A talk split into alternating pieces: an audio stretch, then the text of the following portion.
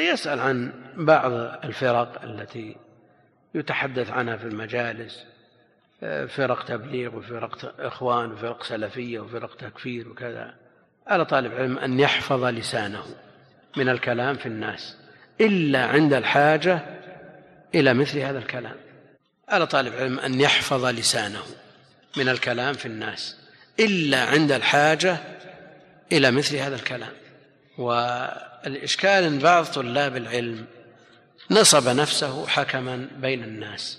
عنده خير عنده فضل عنده آه، نوافل عنده أعمال كما جاء في الحديث أمثال الجبال صلاة وصيام وحج وصلة وطلب علم. ثم بعد ذلك إذا جلس في المجالس وزع فلان قال وفلان قال وفلانة قالت والعالم الفلاني أفتى والفرقة الفلانية كذا.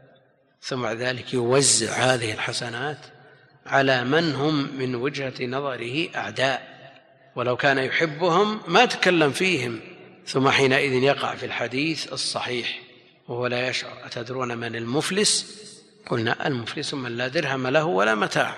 قال المفلس من يأتي بأعمال أمثال الجبال يأتي وقد شتم هذا وضرب هذا وسفك دم هذا وأخذ مال هذا. ثم يأخذ لهذا من حسناته ولهذا من حسناته ولهذا من حسناته فإذا فنيت حسناته قبل أن يقضى ما عليه أخذ من سيئات فألقيت عليه فطرح في النار. وهو يحسب أنه يحسن صنعه. الكلام في هذه الفرق متروك لأهل العلم. هم الذين يعرفون واقع هذه الفرق هم الذين يعرفون الواقع. أما الشباب قد يتكلمون بعاطفة أو يتكلمون بكلام ينقلونه من غير تحقق وأهل العلم تحدثوا عن هذه الفرق وسئلوا فأجابوا بالتفصيل.